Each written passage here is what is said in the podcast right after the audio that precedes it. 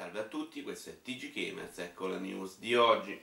Titanfall 2 già in sconto del 50%, ancora di più se porti indietro la tua vecchia Fiat Panda. Phil Spencer vorrebbe Super Mario sulle console Microsoft, ma lui preferisce l'eutanasia. Nel mondo dei videogiochi l'eutanasia è il Wii U.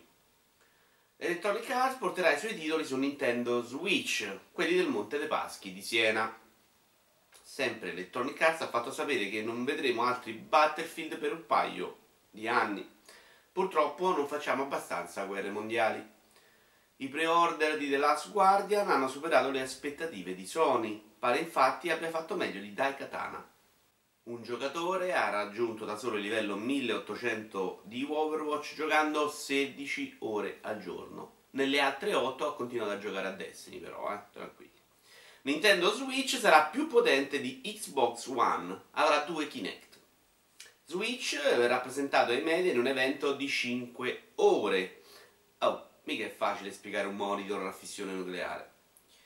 Per Peter Molyneux è una follia che Fable 4 non venga realizzato, lo ha confessato ai dottori del suo manicomio. Nessuna schermata di caricamento nella Tempest di Mass Effect Andromeda. Senza Miranda non ne valeva più la pena in effetti. Valve lancia gli Steam Awards, vince che ha comprato più cazzate quest'anno. Il 38% dei giochi rilasciati su Steam è uscito nel 2016, però tra un paio d'anni si potrà pagare con la cessione del quinto dello stipendio. Annunciato il terzo evento globale di Pokémon Go. Dovrebbero esserci tutti e tre i giocatori. E per oggi è tutto, arrivederci al prossimo episodio.